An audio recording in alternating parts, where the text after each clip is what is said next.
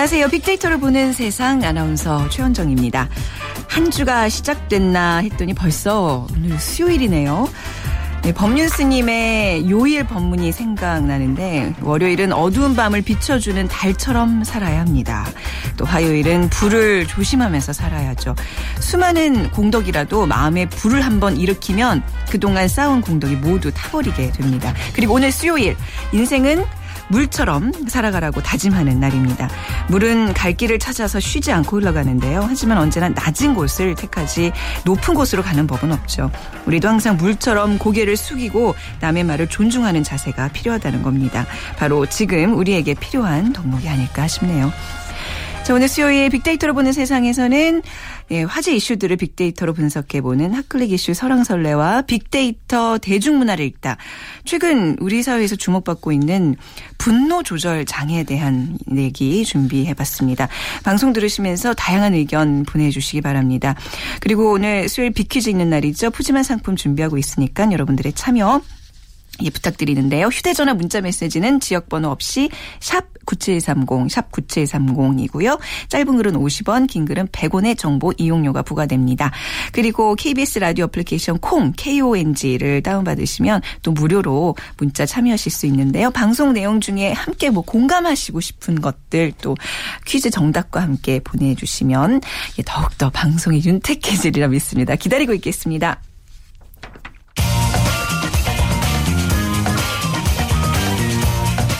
핫클릭 이슈 설왕설래 네, 핫클릭 이슈 설왕설래 스토리닷의 유승찬 대표와 함께하겠습니다. 안녕하세요. 네, 안녕하세요. 네. 자, SNS상에서 어떤 단어들이 눈에 띄고 있나요? 일단 이번 주에 어제 저 영수회담이 네. 있었고요. 영수회담 얘기가 좀 많이 됐고요. 그리고 땅콩회왕 조연아 씨가 항소 이유서를 제출했어요. 그러니까 항소심을 네. 하겠다. 이런 얘기도 이제 됐고요. 사드 논란, 네. 중국 측 반응이 있었고 한국 네. 정부의 반응도 있었습니다. 네. 여기에 대한 이야기도 있었고요. 그리고 이제 이스라엘 총선이 있어서 그 보수파인 네타냐후 정권의 장기 네. 집권 여부 네. 뭐 이것도 관심사 중에 하나였고요. 네. 그리고 그린 요거트 논란도 있었습니다. 네, 그릭 요거트. 그릭 요거트. 예, 예.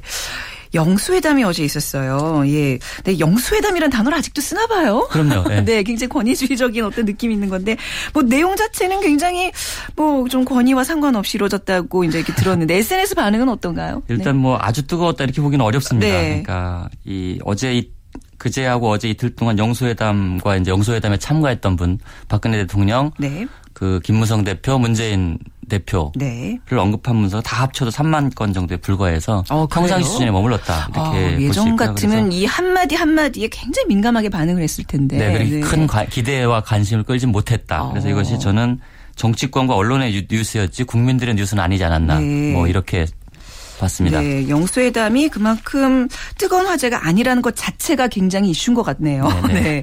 박근혜 대통령과 새정치연합의 이제 문재인 대표 간의 긴장감이 감돌았다.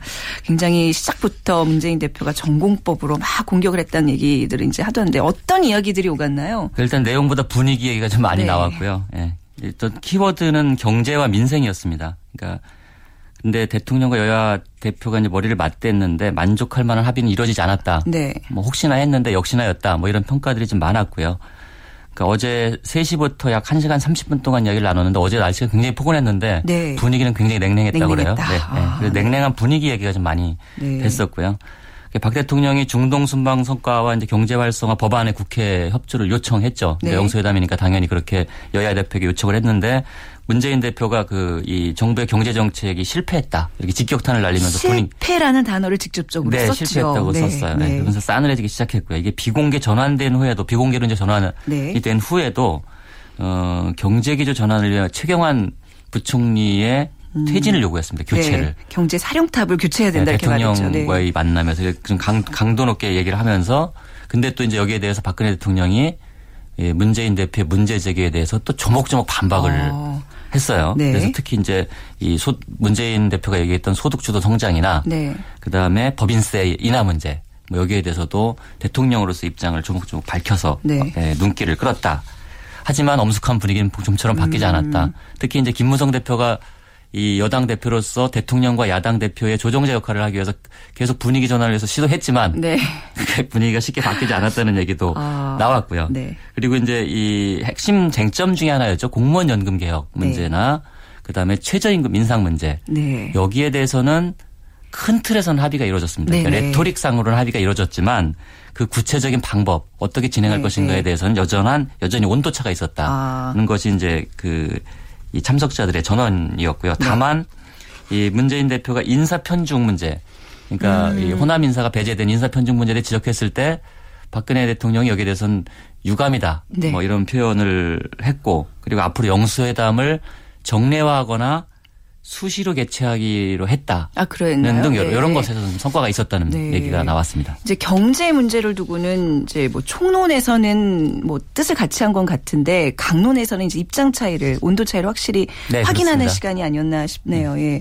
근데 영수 회담에 대한 기대감이 이제 낮다는 거는 그만큼 뭐 어, 실망을 많이 한 그동안의 경험이 많아서일까요? 뭐 어떤 얘기들이 이제 SNS상에서 오고 가나요? 그렇지. 이제 영수회담이 원래는 이제 이 꽉 막힌 여야의 전국이 꽉 막혔을 네. 때 이거를 풀어내는 하나의 이, 이 형식이잖아요. 근데 지- 이제 최근에는 이명박 정부 뭐 노무현 정부 때도 그랬고 이명박 네. 정부를 거치면서 영수회담이 어떤 대통령의 위기 돌파를 위한 하나의 수단으로 네. 인식되는 경향이 좀 있었죠. 네. 그래서 뭐 그런 것 때문에 이제 큰 기대를 하지 않는 뭐 음. 이런 현상들이 나왔는데 어제도 SNS상에서도 역시 경제라는 키워드 연관으로 가장 많이 올라왔고요. 네. 그다음에 세월호였습니다. 여전히 세월호 수습에 대한 이 국민들의 관심들은 여전히 높다. 네. 이게 정치권에서 좀 멀어진 이슈 같지만 그 세월호 이슈도 여전히 관심이 있다. 뭐 이렇게 볼 수 있고요. 그 그리고 트위터에서 이제 이날 박근혜 대통령이 부산대를 방문했어요. 그 네. 부마 항쟁 기념 아, 예. 네. 그렇죠. 네. 여기에 대해서 뭐 반대 시위가 있었다는 네. 음. 키워드들도 같이 이제 영수회담과 관련 없이 박근혜 대통령 키워드와 함께 언급이 됐습니다. 그리고 합의문 내용을 보면 이제 아- 아까도 말씀드렸지만 구체적으로 진전된 내용은 없고 그 아주 포괄적인 합의 혹은 그 정치적 수사로서의 합의 뭐 네. 이 정도 수준에 머물러서 여전히 영수회담에서 에 대한 어떤 기대감 네. 이것을 높이지 못했다. 네. 뭐 이런 얘기들이 좀 많이 나왔습니다. 그리고 네.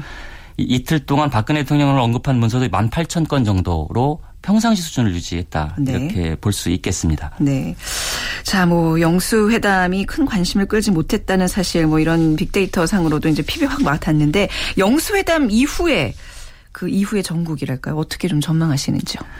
일단 뭐 제 생각에는 영수회담 이전과 이후가 크게 달라질 것 같지 않다. 네. 뭐 이- 구체적으로 합의한 내용이 없기 없으니까, 때문에 뭐 네. 이렇게 뭐 크게 달라질 것 같지는 않고 네. 기존의 쟁점 사항들을 다시 여야가 다시 머리를 맞대고 정리를 해야 될 것 같은 생각이고요. 박근혜 대통령이 집권 3년 차를 맞이해서 소통 행보를 강화하겠다는 그 방침에서 나온 일련 행보 가운데 하나가 영수회담이다 이렇게 볼 수 있고요. 그래서 지금 박근혜 정부는 한편으로는 소통 행보를 강화하면서 한편으로는 부패 척결을 지금 전면에 내세우고 있지 않습니까? 네. 소통과 사정이라는 어떤 양날의 검을 갖고 집권 3년 차를 맞이하겠다는 이제 의지를 보이고 있는데요. 음. 네. 그 근데 이제 사실 국민들 입장에서 보면 지금 바닥 경기 문제가 굉장히 심각합니다. 네. 민생 경제 민생 문제가 경제. 여전히 네네. 심각한데 네. 그래서 이런 뭐 소통도 중요하고 사정도 중요하지만 네.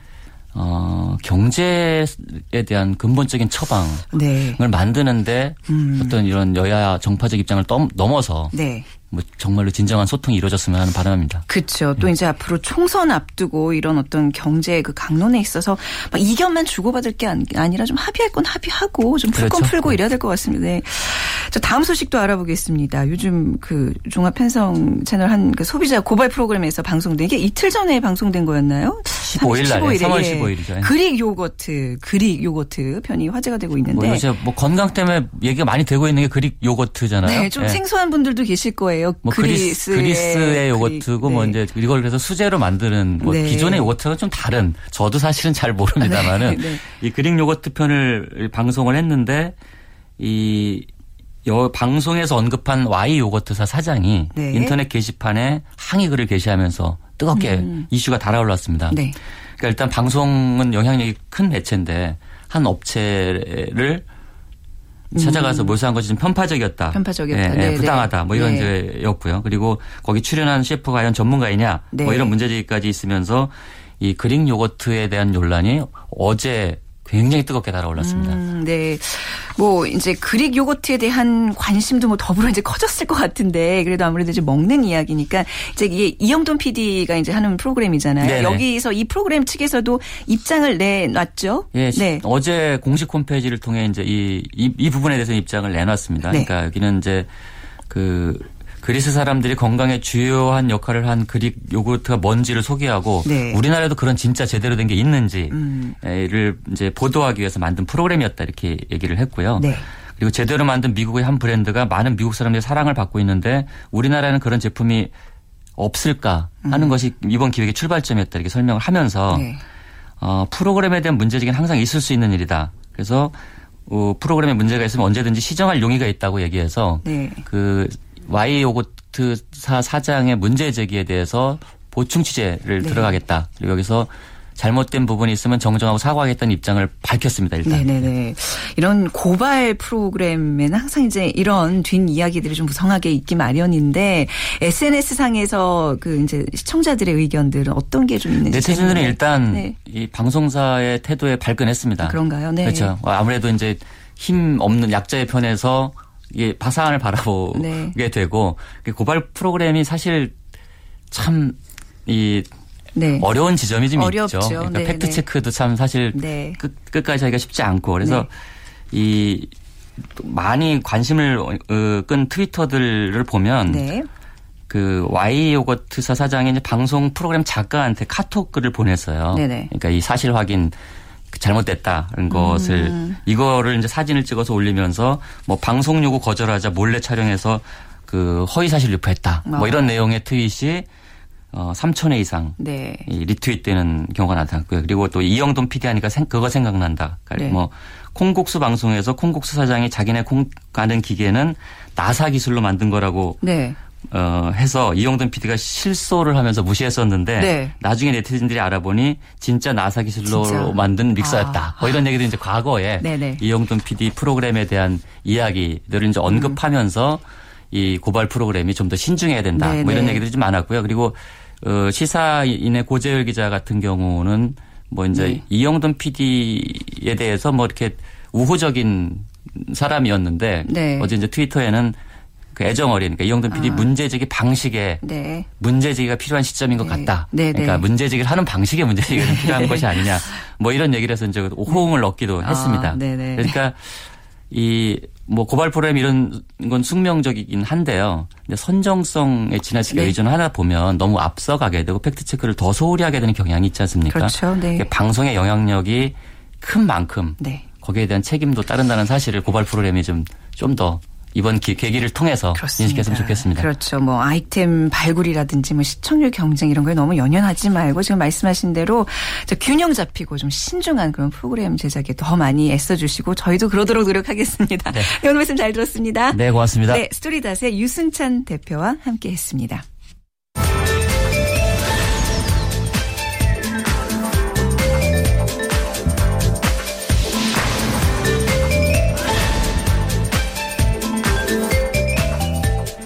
네, 청취자 여러분과 함께하는 빅데이터로 보는 세상 빅퀴즈 시간입니다. 자, 답이 보이는 퀴즈입니다. 문제 드릴게요. 밤과 낮의 길이가 똑같은 춘분. 며칠 안 남았죠. 3월 21일 이번 주말인데요. 춘분이 지나면 낮의 길이가 조금씩 길어집니다. 근데 이 시기에는 수면 장애가 잘 발생하죠. 기온이 올라가면 활동량이 늘어나서 몸은 피곤하지만 잠이 잘 오지 않습니다. 계절이 바뀌면서 찾아오는 수면 장애는 일종의 생리적 불균형에 의한 것으로 2, 3주간의 적응 기간이 지나면 보통 호전되는데요. 이렇게 봄철에 찾아오는 수면 장애 뭐라고 할까요? 1번 잠보, 2번 나무늘보, 3번 낮잠, 4번 춘곤증입니다. 이 1번 잠보, 2번 나무늘보, 3번 낮잠, 4번 춘곤증 중에 고르셔서 저희 빅데이터로 보는 세상으로 보내주시면 되는데요. 휴대전화 문자 메시지는 샵 9730, 샵 9730, 짧은 글 50원, 긴 글 100원의 정보 이용료가 부과되고요. 또 KBS 라디오 어플리케이션 콩 다운받으셔서 어, 문자 참여하실 수 있습니다. 자, 3만 원 상당의 문화상품권 그리고 5만 원 상당의 백화점 상품권 준비해 놓고 있습니다. 많은 참여 부탁드립니다.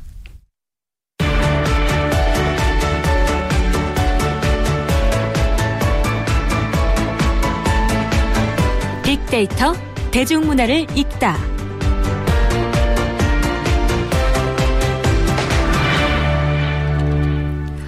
네, 빅데이터를 통한 문화 현상과 또 대중문화 분석해보는 시간이죠. 빅데이터 대중문화를 읽다. 다음 소프트 최재원 이사와 함께하겠습니다. 안녕하세요. 네, 안녕하세요. 네.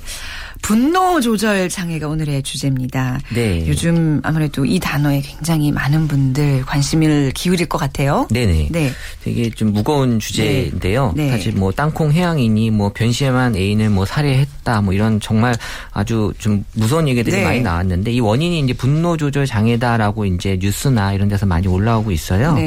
근데 이 해마다 또 SNS 상에서 보면 분노 조절 장애라는 이런 음, 키워드로 언급량은 폭발적으로 증가하고 있 었어요. 그러니까 재작년, 작년 모두 이제 세 배씩 늘어나고 있었는데 네. 어. 이 분노라는 이제 감정 자체는 사실 인간에게 누구나 있는 예, 보편적으로 있는, 있는 감정이거든요. 거죠. 네. 근데 여기서 함께 쓰는 표현을 보면은 조금 중요한 게 의심하다라는 표현을 많이 써요. 음. 이 의심하다라는 건 이거를 내가 단순히 이제 성격으로만 보지 않고 네. 약간 이제 질병으로 보고 아. 그러니까 심각하게 본인도 받아들인다라는 거거든요. 네. 본인이 심각하게 받아들인다라는 건 정말 심각한 거라고 봐야 돼요. 네. 예, 그래서 이제 이걸 증상이 이 증상으로 이제 치료에 대한 고민하는 글들 많이 올라왔고요.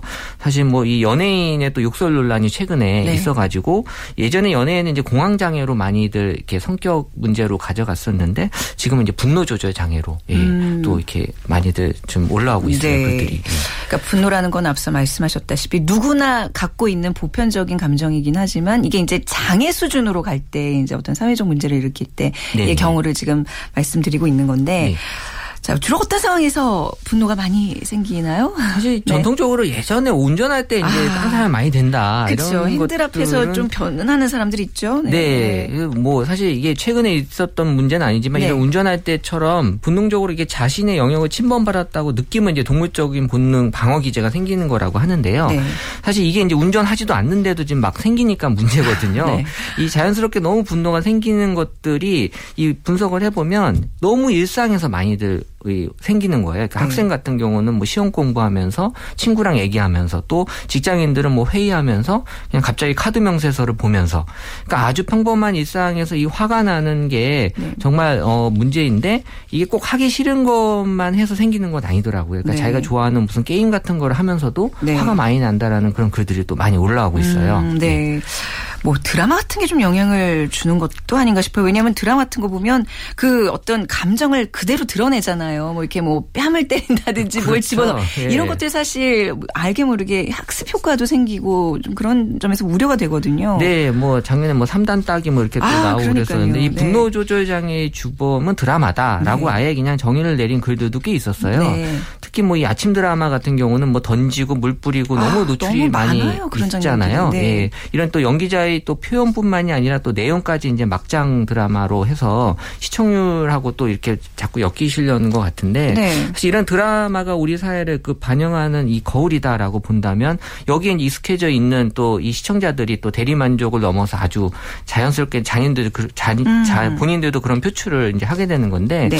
원문 하나를 보면은 난 내가 커서 드라마 때문에 분노 조절 장애가 될 줄은 점점점. 아. 그 본인도 드라마 때문에 자기가 분노 조절 장애가 생겼다고 네. 예, 인식을 하고 있는 거예요. 네. 뭐 아침 드라마하고 저녁 드라마의 차이를 또 구분한 글들이 있던데 어떻게 다르죠? 이 아침 드라마보다 이 저녁 드라마는요 이 법의 테두리 안에서 네. 어쨌든 그거를 지키면서 합법적으로 막장을 가는데 가족들이 좀 많이 본다는 어떤 이유도 그렇죠. 있겠죠. 아침 드라마는 네. 이 법을 좀 넘나들면서 예, 벗어나는 게 아침 드라마다 이렇게 네. 또 표현들을 하시더라고요. 네네. 그 예. 주부들의 어떤 그 스트레스 해소 차원에서 좀 이렇게 들락날락 해주는. 그래야지 좋아한다는 거죠. 아, 근데 이제 이게 단순히 어떤 개인적인 어떤 그냥 분노의 그 증가 차원이 아니라 이게 사회 문제로 이제 변질이 되는 게 그게 문제인 거잖아요. 그래서 최근에 분노 조절 장애에 대한 관심이 증가하고 있는 거 아닌가요? 네, 사실 뭐 본인이 화내고 말면은 뭐 끝나는 문제지만 네. 이게 또 분노 범죄라고 하는 그런 사건들로 많이 이제 확장이 되면서 이제 문제가 되는 건데 네. 그 전에는 이제 살인이나 폭력의 원인으로 언급되는 단어가 뭐 중독, 트라우마, 음. 우울증이었는데 지금은 아예 그 분노 자체가 이 살인이나 폭력의 직접적인 원인으로 언급되는 걸로 많이 분석이 되고 있어요. 네. 그러니까 뭐 화를 참으면 이제 우울증이 되고 못 참으면 분노 조절 장애가 된다. 이렇게 네. 아예 그냥 생각들을 하고 있는 것 같고 음. 이게 뭐 그동안은 이제 사는 게 견딜만 했는데 점점 이제 힘들어지잖아요. 이런 것들이 이제 사람들을 예민하게 만드는 것 같다. 이런 것도 분석이 되고요. 이또못 참겠 없다라고 이제 언급되는 문서 수는 매년 이제 20%씩 증가가 되고 있었어요. 네, 문자로 7922님께서는 너무 일상이 단조로워서 에너지 표출이 다 안 되는 게 이제 어떤 그 밖으로 분노로 나타난다고 어떤 식으로든지 이제 이유를 만드는 것 같아요. 그렇죠. 네. 인터넷 보면 분노 조절 장애 자기 자가 진단 테스트 같은 게 이제 있던데 어떤 건가요? 이 셀프 진단 항목들을 만들어 가지고 네. 이게 몇 개 몇 개 이상이면 이제 의심해 봐야 된다. 이런 식으로 이제 진단 테스트가 많이 올라와 있는데 이 제가 SNS 상으로만 분석해 봤을 때는 가장 간단하게 확인할 수 있는 방법이 일단 분노 조절 장애와 가장 연관이 높은 물건은 핸드폰이었어요. 왜 그렇죠? 예, 뭐 눈치채셨겠지만 이 분노 네. 조절 장애를 의심할 수 있는 가장 간단한 방법으로 핸드폰을 한 번이라도 화가 나서 집어던진 기억이 있다면 아. 의심해 볼 필요가 있어요. 아, 그 너무 저기 비싸서 비용이 그럼에도 많이 불구하고 던졌다라는 거기 때문에 이제 그렇군요. 그렇게 보는 거고 이 네. 핸드폰을 집어 던지는 경우는 이제 남자보다 네. 여자가 더 많다고 해요. 뭐 공감하는 표정을 지으시는 것 같은데. 예. 왜 여성이 남성보다 화가 날 일이 더 많아서 그런가요? 왜 그렇죠? 근데 이제 요 부분은 네. 제가 그 요 강남역 부근에 보면 이 핸드폰을 이렇게 또 AS를 따로 해주시는 가게들이 되게 많은데 네. 거기 사장님하고 제가 잘 아는데 이, 이 특별한 날 그러니까는 뭐 발렌타인데이, 화이트데이, 음. 크리스마스 날 다음 날 핸드폰 액정이 깨져서 오는 경우가 너무 많대요. 네. 근데 이제 90% 이상이 여자 손님이고 네. 예, 그리고 이제 90% 이상이 이제 핸드폰이 깨져서 왔는데 본인들은 이제 떨어졌다고 하지만 이 네. 전문가들이 봤을 때는 이 깨진 각도를 보면 던져서 깨졌는지 떨어져서 깨졌는지 정확하게 알 수? 있는데 네네. 어쨌든 이90% 이상이 다 여성분들이고 아. 다 던져서 깨졌다라는 거를 이 보여주고 있더라고요. 네. 그러니까 어쨌든 여성이 남성보다 화가 날 일이 더 많다고를 볼 수는 없는 게 이 건강보험 심사평가원 자료에 의하면 사실 인격이나 행동장애로 이제 진료를 받는 경우는 남성 여성보다 더 두 배가 많다고 나와요. 네. 그 연령대는 또 20대가 많다고는 하는데 이 SNS는 사실 적극적인 표현하는 사람들의 어떤 글들이기 때문에 네. 아무래도 이 남성보다는 여성이 더 표현에 적극적이다 음. 보면 이제 화가 났을 때 이제 SNS에 글을 올리는 비중이 더 높다는 거죠. 네. 또 이제 다른 경우를 보면 여성의 경우에 이제 육아하면서 화가 난다고 언급하는 글들이 꽤 많이 올라왔어요. 애 키워보신 분들은 다 아시겠지만 정말 그렇죠. 욱할 때가 있습니다. 예. 욱할 때가. 그러니까 네. 오히려 이제 육아하다가 직장에 오니까 더 좋다. 네. 사실 이렇게 이제 그거를 간접적으로 표현하는 글들이 많이 있었어요. 네. 또 이제 다른 뭐 남성분들 경우에는 조금 더 그 스트레스 해소 분출하는 방법들이 좀 다양하다면 여성 같은 경우에는 그냥 고작 본인의 휴대전화 한번 던지는 거 이런 방법밖에 없어서 더 이런 통계가 나오지 않았나 싶기도 하네요. 네네, 그런 것 같아요. 그리고 김덕경 씨께서 분노 조절 장애가 아니라 충동 조절 장애라고 불러야 한다고 조언해 주셨고요. 또 권정숙 님께서는 분노는 누구나 겪을 텐데 조금이라도 여유를 가지고 세상을 긍정적으로 보려고 노력합니다. 작은 것에 감사하고 베풀려는 마음이 도움이 될 것 같습니다. 하시면서 아유 그쵸 다 아는데 안 되는 게 문제입니다. 자 빅데이터 대중문화를 읽다 오늘 분노 조절 장애에 대해서 얘기 나누고 있습니다. 다시 한번 빅퀴즈 문제 좀 드리면요. 봄의 불청객 봄철에 찾아오는 수면 장애 1번 잠보 2번 나무늘보 3번 낮잠 4번 충곤증 중에서 고르셔서 저희에게 문자나 콩 문자 보내주시면 됩니다. 일단 휴대전화 집어 던지는 것 말고 또 어떤 증상들 또 대표적인 게 있을까요? 네, 이 핸드폰을 집어 던지는 그 상황이 나오던데요. 이제 보통 커플들이 같이 있을 때 이런 핸드폰을 던지는 경우가 많이 아. 그 생기는 것 같고요. 네네. 예, 그래서 이제 커플들이 있을 때는 남자친구가 핸드폰 같은 경우는 좀 치워놓고 있으면 네. 그런 사고를 좀 미연에 방지할 수 있을 것 같고 네네. 또 욕을 하는 경우는 이제 운전하는 상황에서 이제 욕을 많이 이제 한다고 나오고요. 아. 그리고 이제 소리 지르는 경우는 이제 혼자 혼자 무언가를 하다가 네. 뭐가 잘 안 됐을 때 이제 소리를 지른다. 네. 이런 식으로 이제 본인들의 분노를 표출하는 그런 상황과 방법들이 있더라고요. 네. 화를 내면서 언급하는 인물들 누가 있을까요? 네. 아무래도 이제 SNS 주 사용자층이 이제 뭐 20대에서 40대이다 보니까 네. 이 학교에서 이제 선생님이 자꾸 화를 많이 낸다라는 이제 글들이 좀 많이 올라왔고요. 네. 그리고 또 직장에서는 이제 직장 상사가 이 예전보다 많이 화를 좀 내는 것 같다. 아무래도 뭐 전체적으로 이제 다들 화를 내니까 음. 직장 상사도 그 중에 하나인 것 같고 이 취업 포털 사이트 한 취업 포털 사이트 조사 결과에 의하면 네. 직장 내에서 화를 쉽게 내는 상사나 동료가 있는가라는 이제 질문을 했는데 한 80% 이상이 있다고 음. 답을 했다고 해요. 네네. 그러니까는 이제 사실 나를 화나게 하는 대상은 사실 전부 남자로 나왔어요. 네. 예, 이건 뭐좀 전에 말씀드린 이제 적극적인 표현을 여성분들이 많이 해서 나온 거 있기 같긴 한데 일단 분석만 했을 때는 1위가 오빠였고요. 아. 2위가 아빠. 네. 예, 그또그 이유는 오빠는 약속을 잘 안 지켜서 네, 네. 화가 난다. 아빠는 네. 말이 잘 안 통해서 화가 난다. 예, 이렇게 이제 표현들을 여성분들이 많이 해주셨으니까 이렇게까지 이제 원인이 나오더라고요. 아, 네. 이런 거는 사실 굉장히 애교 차원에서 우리가 받아들일 수 있는 거잖아요. 정말 화났으면 이렇게 적지도 않을 것 같아요. 네, 네. 정말 문제는 어떤 개인적인 어떤 분노야 뭐 우리가 어떻게든 해결하고 이제 개인적인 영역이니까 이게 사회 범죄, 사회 폭력이 되는 게 가장 문제잖아요. 그걸 막아야 될 것 같아요. 그렇죠. 사실 네. 이런 소소한 개인적인 분노들이 쌓이면 어떻게 보면 더큰큰 사회적인 폭력으로 이렇게 팽창될 수 있는 거기 때문에 사실 이런 개인적인 걸 잘 다스리는 것도 중요한 포인트인 것 같습니다. 네네. 분노가 좀 많이 발생하는 시간이 따로 있나요? 어, 이 분노를 제일 많이 네. 사람들이 표현하는 그런 그 요일이 토요일, 일요일, 금요일 순으로 이렇게 나왔어요. 네. 저는 좀 주중이라고 생각했는데 오히려 네. 이제 주말이 나와서 주말에, 네. 어, 왜 그런가 좀 봤더니 이 그 주말에 때 주중에 있던 생겼던 그런 본인이 많이 이제 억압했던 감정들이 네. 주말에 어떤 사소한 일로 터지는 걸로 봐지고요. 네. 특히 일요일 같은 경우는 이제 다시 이제 월요일이 돌아온다라는 그런 스트레스 때문에 네. 일요일 날 이제 그런 이제 분노 가 표출이 되는 경우가 어. 좀 보였고요. 네. 근데 시간대로만 봤을 때는 이제 밤 9시에서 새벽 네. 1시 사이에 네. 네, 요런 시간대들은 좀 이제 피해서들 뭐 요럴 때 힐링을 한다거나 이런 네. 것들이 이제 필요할 것 같아요. 네. 또이 원문 하나를 보면 뭐 내가 알바하면서 얻은 것은 분노 조절 장애뿐이다라고 아, 맞아요. 아니 지금 이경아 님께서 저는 참는 거 전자제품 수리 기사님 보고 많이 배웠습니다 하셨어요. 이렇게 감정 노동자들이라 그러잖아요. 이렇게 네. 서비스업에 계시는 분들 이런 분들의 어떤 그런 분노 조절 이런 것도 좀 사회적으로 풀 수 있는 방법들을 좀 마련 통로를 마련해 줘야 되는 것 네, 같거든요. 콜센터 상담사분들 특히 네, 또 예, 맞아요. 많이 힘들다고 해요. 자 화를 푸는 방법들을 알려주셔야 될 것 같은데요. 네, 그래서 이제 힐링이라는 단어가 분노 조절하는 수단으로 이제 자주 증당, 증당을 해요. 네. 예, 그 힐링을 위해서 이제 하는 행위들을 이제 분석을 해보니까 1위가 이제 여행이었고요. 네. 또 2위가 요리, 아. 그리고 3위가 운동, 이제 4위가 산책으로 나왔는데요. 네. 이 여행이라고 하는 건 아무래도 여건이 좀 돼야지 움직일 수 있는 거다 보니까 요새 또 요리 또 많이 유행하잖아요. 네. 그래서 이제 본인이 지금 습관적으로 이제 요리나 운동 또 산책으로 많이 좀 생각들을 좀 해 주시면 네. 아무래도 이제 어쨌든 이런 상황을 안 만들면 되니까요. 그렇죠. 네네. 예, 그래서 이런 것들이 좀 좋은 어떤 그 방법들이 되는 걸로 지금 올라오고 있어요. 네, 최근에 어떤 사회적 문제로 이제 대두되고 있었던 분노 조절 장애 우리가 또 일상에서 느끼는 뭐 소소한 이런 분노들이긴 하지만 이런 것들이 크게 또 변질되지 않기 위해서 우리가 좀 진단해보고 또 방법들 논의해봤습니다. 오늘 말씀 잘 들었습니다. 네, 감사합니다. 네, 다음 소프트 최재원 이사와 함께했습니다. 자, 빅퀴즈 봄철에 찾아오는 수면 장애 네, 정답. 4번 춘곤증입니다. 자, 많은 분들 보내주셨는데요. 7237님, 요즘 들어 자꾸 하품을 해서 손님들에게 민망할 때가 많습니다. 봄나물 사러 가야 되겠습니다. 그쵸. 나물 먹으면 좀 도움이 된다고들 하더라고요.